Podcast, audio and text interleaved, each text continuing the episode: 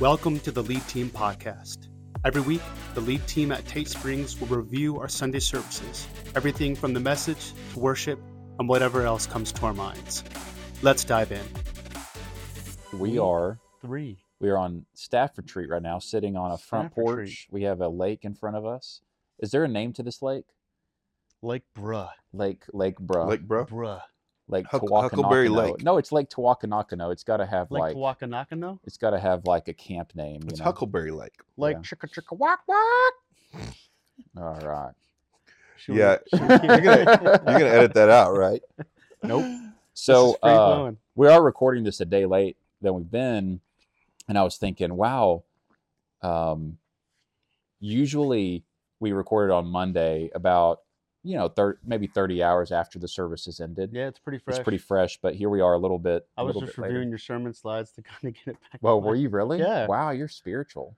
I mean, I want to make sure I I actually- remember what we're talking So about. I actually pulled up my notes, bro. my Bi- my Bible, uh, the Bible that I use, my journal Bible for uh, preparing sermons. So I read this through the week, and I and I put all these So- notes down. so- Wait, it's been long enough. You preached this week? So apparently, uh, it wasn't a very remember. memorable sermon. yeah, exactly. I don't even remember it.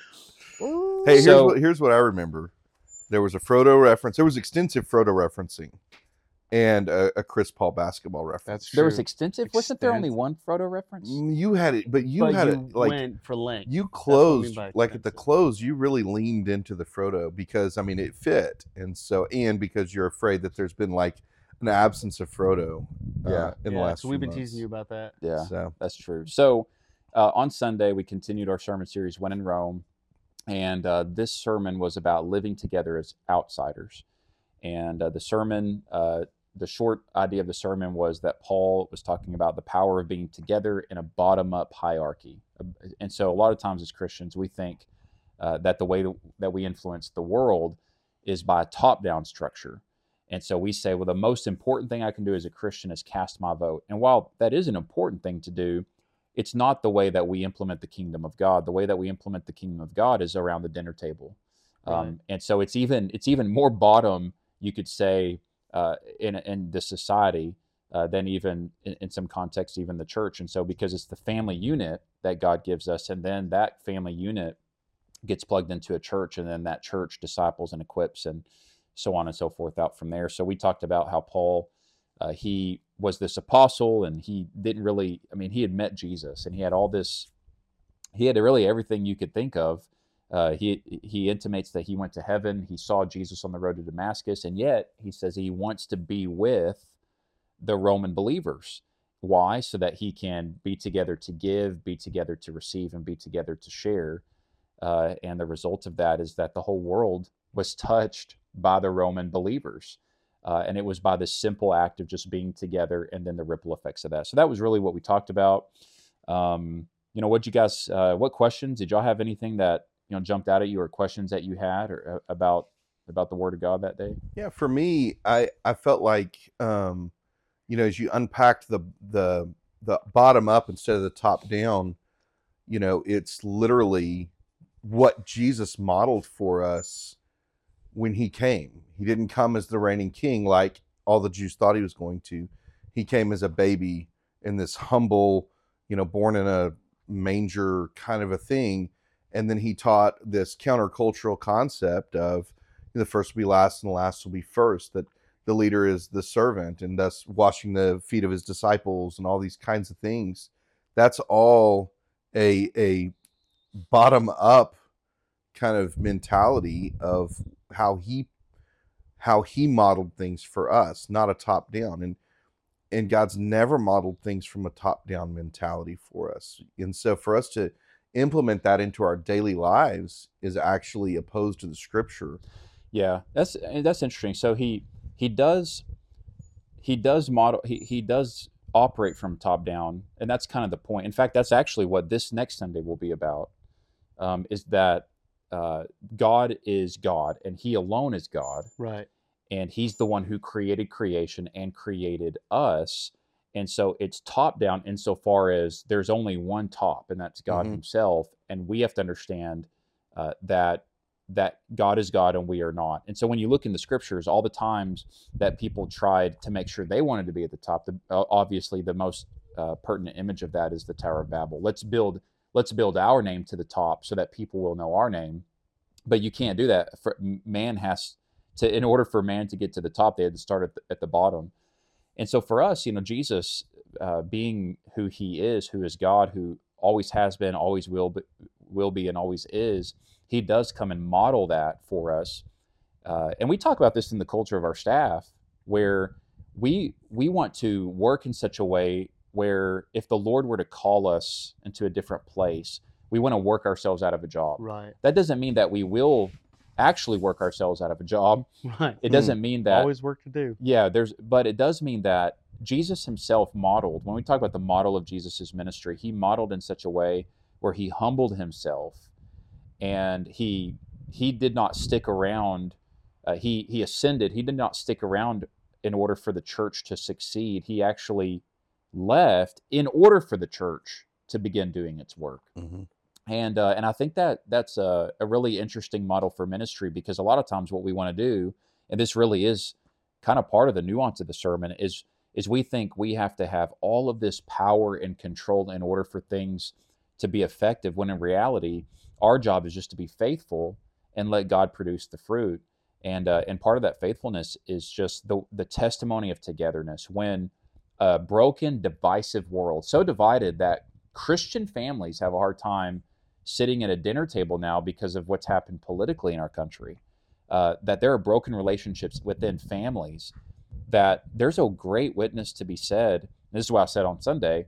Is I said, look around. This is the revolution. If we want to have a revolution, it's not marching up cap the Capitol steps to try to secure whatever vision we have for our earthly government. It's it's sitting in a in a community of people who are a testimony of the kingdom of God, people with different skin colors, people from different places in the world, people of different genders. Um, you know, we we have this common denominator that Jesus is Lord. That brings hundreds of people together in a room, and then those people hear the word of God, go to their dinner tables, and talk about Jesus. And that's that's what true, I think, revolution looks like. It's what true and that's what I looks like. love about this week because although we you kind of spoke of it from the the first perspective of political, like the bottom up is that we don't need to be so concerned about the political from the top down. It's not just about the political from the bottom up, it's about our lives. It is about the family unit and therefore it's then how we live and it's how we interact and it's how we focus on making an impact because that was the point of what you said on Sunday was how do you make an impact? Mm-hmm. You make it by living the life with the people around you and Mhm. doing what God has called you to do around those people. Yeah. And not worrying so much about who's in Washington, who's in the governor's office, even who's in local leadership. Because ultimately the change you're going to make in life, and you've said this about like your your life with your kids and Curtis, your life with your boys. And for Bree and I, it's about the life with the circles we run in with the artists and stuff. We seek to make a difference in their lives specifically because that's so often who we are sitting around the table with. And so and it will and, and it's not a lot of times when we talk about this uh, there'll be a confusion of oh so we shouldn't care about our mayors and our governors and we do care about those Right, things exactly. but we have to understand the process through which we get there by which Right. we get there and so if we just think well my job is to wake up go to do my due diligence go to church and just kind of check the check boxes this is what the rich young ruler or even nicodemus in a sense it, it these uh, the pharisaic mindset is I Tell me what- by these, yeah tell yep, me tell me this list jesus. Yep. and uh, and so it's divorced from a life and jesus was all about the life uh, of, a, of a follower of his a disciple uh, that did that ended up impacting the world uh, around around them. And so eventually and ultimately rather yes we do want to see um, what we would call christian principles impacting the world around us. But ultimately um, it's not about it's not about dc enforcing christian principles like constantine did with rome because that as we've said can pres can uh, create pretend christians. Um, and so it, it- and that's what we mean by bottom up. It's how do we affect washington? Mm-hmm. um, is it that if washington's affecting us or that we are affecting them. And that's by living lives where we are impacting the the lives we live with the Yeah. people around us. our Yeah, and so how great would it be Yeah. if one of our kids in our church, uh, ca- uh, someone in our community came to faith, was discipled at Tate Springs, went to college and made a difference in their college, and and eventually uh, ended up as a senator. right, You know, they they they're, they're working from the community Mm-hmm. up, and then they're making an impact in that in that place that the Yeah. Lord might have them. For sure. And, uh, but but it was it's more of a local context that ends up Yeah. rippling out. Curtis, it looks like you were about to say something. Yeah, I was going to ask a question to you. So we talk about it, and you say, you know, instead of focusing on trying to trying to change the top to change everything else, we need to focus on starting in our own homes, starting at our own tables. Just unpack just a little bit, like how do you how do you see that happening in homes? Like from a practical standpoint, what are some things that you see as people needing to be doing around the table to make that impact? Yeah. So um, I think it's a great question, but it really does come down to being attentive. So the most important uh, discipleship relationships I have are not in my, and I'm part of a variety of them. I'm part of them in our D group, uh, what we have at Tate Springs discipleship groups. Um, and so we have those, those are important. Small groups or Sunday school, those are important. Our, our church membership, that's important. All these, all these things are important. But um, the most important discipleship relationships I have are with my my children, and so the way that looks with us is we sit at the dinner table, and uh, and so we we have a rhythm where we wake up and we go over something related, depending on whether it's spring, fall, or summer. But we have something. Whether right now we, we were going through uh, before the spring, the s- fall semester started in the summer, we we're going through the London Baptist Confession, and so honestly, it's as simple as me. I have the little book, and I would open it up and I would read a section. We were talking about the the infallibility and the inerrancy of the uh, the Word of God. So we just talk about that, and I read it, and then they start asking questions, and the conversation goes for five ten minutes with lots of distractions. Um, but it happens, and uh, and and that was a decision we started making a, a while back. And then I go to work, I come home, and uh, and we have dinner, and we talk about the day. And we always try to draw things back uh, to the Lord. Uh, and so we have uh, we just have these weekly rhythms where we have intentional conversations about about Scripture and about the Lord. And so there's discipleship happening as we are living our life. And of Mhm. course, a lot of our lives revolve around the local church. Mm-hmm. So you know we are we're we're memorizing Bible verses that they're sharing with their teachers. Uh, we're going through lessons that they get uh, that they're held accountable to, and, and so it's not a model of this is the biggest shift that we've that we intentionally made some years ago, which is it's not do your thing and then uh, go to church and let the church handle your spirituality Mm-hmm. it is uh it is that the primary spiritual care providers are those in the home the guardians the moms and dads or grandparents whoever it is that happens to be uh overseeing those children. And uh, and so it's it, so the church is supplemental to that in Mhm. other words. Yeah, and so I mean, like we are literally talking about how Deuteronomy six plays out in your home, how when you walk along the way and when you sit down and when you when you walk through the process, it's it's not just we have these intentional moments, but it's also every moment is intentional when it comes down to unpacking it. And from a like a parent child perspective, um, we can see that but you know it's broader than that because we have other people at our tables you know figuratively speaking and uh and so like from a from a, a cultural standpoint what about the other people at your table you know how do you how do you share when the other people at your table don't feel the same way that you do about some of these things? And you're trying to focus in on the this is what this is what we're about and someone else is trying to redirect the conversation to a top down mentality. How how do we encourage our families around the thanksgiving dinner table to address some of those things? Yeah, that's rough. I mean, I think that on one hand, you know, you um you have to be very sensitive. I, I do think that there is a there's a level of discernment that we also have to have, which is whether the- to engage or not engage. whether at to engage or not to engage, at times it's because just- sometimes people are just not in a place to have a genuine conversation.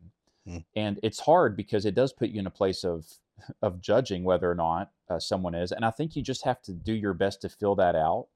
Um, and so, and and really, there's also times and places for that.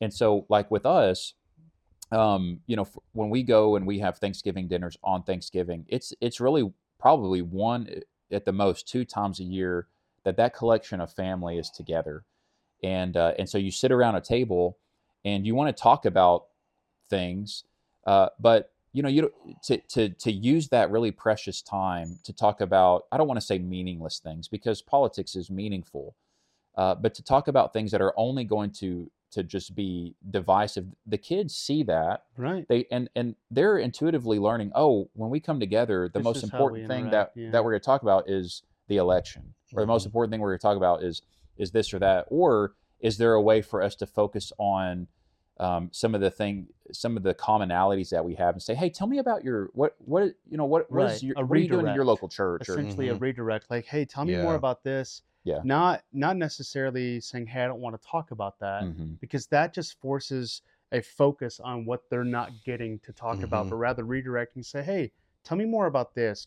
Like you said, trying to find the commonality. Um, so uh, I think, you know, how I would kind of look at that, Curtis, is, you know, if you already have that relationship, because that's the most important thing, Yeah. you already have that relationship where you know you can talk about these things, is if there is a time, as Jared said, where it might not be the best time or the most appropriate, redirecting. Sometimes you have to redirect and say, hey, you know, maybe now's not the best time, but I'd love to talk about this more with you later. Mhm.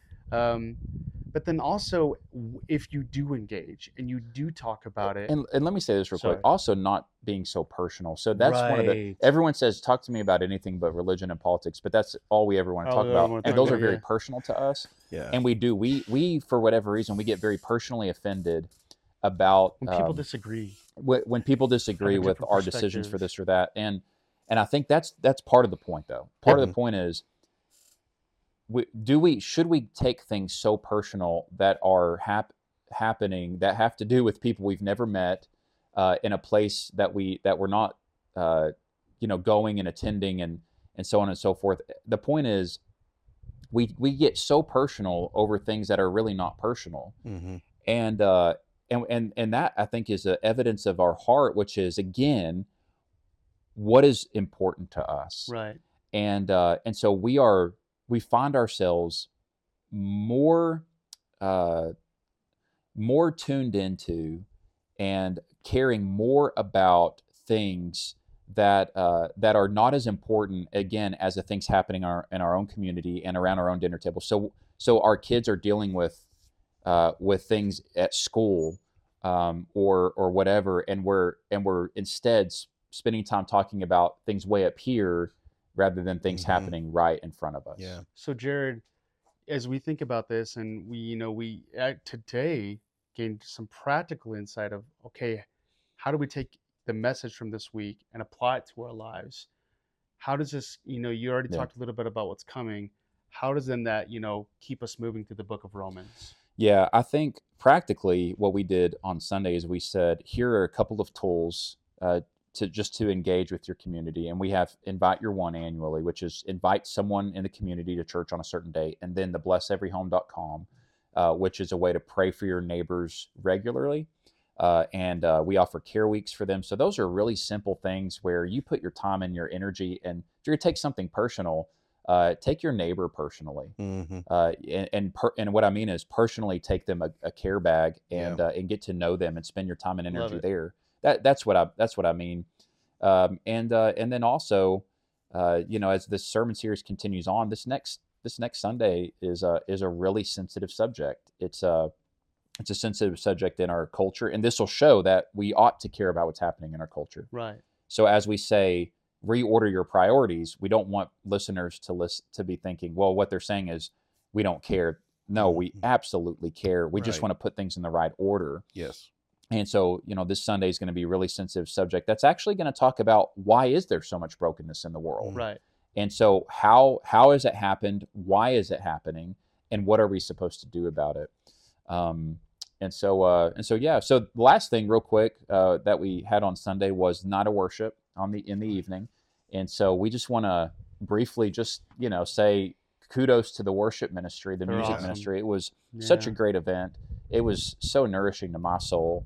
And uh, we just showed up on Sunday night, and we had a great group there, and we we just sang songs, and just to kind of declare, uh, like I said last week, Jason, you are so uh, careful to select songs. We we talked early on in your tenure about a worship music canon, and so the songs we choose are very thoughtful, scripture oriented, and uh, and so I appreciate y'all putting that on. I think it was a blessing to so Yeah. many. And I loved loved the new song, Absolutely. the new original song, really cool, Yeah. uh, super fun. We'll to be get working to on hopefully hear our publishing and releasing that so. soon. But uh, the worship ministry at Tate Springs is a huge blessing, and just seeing all the people that put the work into it: John Kennedy, Kendra Hickerson, Cord Reeves, Lexi uh, Turner, and so many others. It's just amazing to see uh, what this team does when their focus is on glorifying God and not putting themselves Yeah. up front. So Yeah, really it was a blessing. Well, Yeah. um, thank you all for tuning in uh, to another Lead Team podcast. Uh, we hope that this uh, post worship podcast is a way for you to get more insight and information about some of the thought process, uh, some of the things, the hot button issues that we were talking about, and look forward to uh, you tuning in next week. Thanks for listening. At Tate Springs, we want to help you discover your part in God's story. Connect with us at tatesprings.com. We'll see you next time.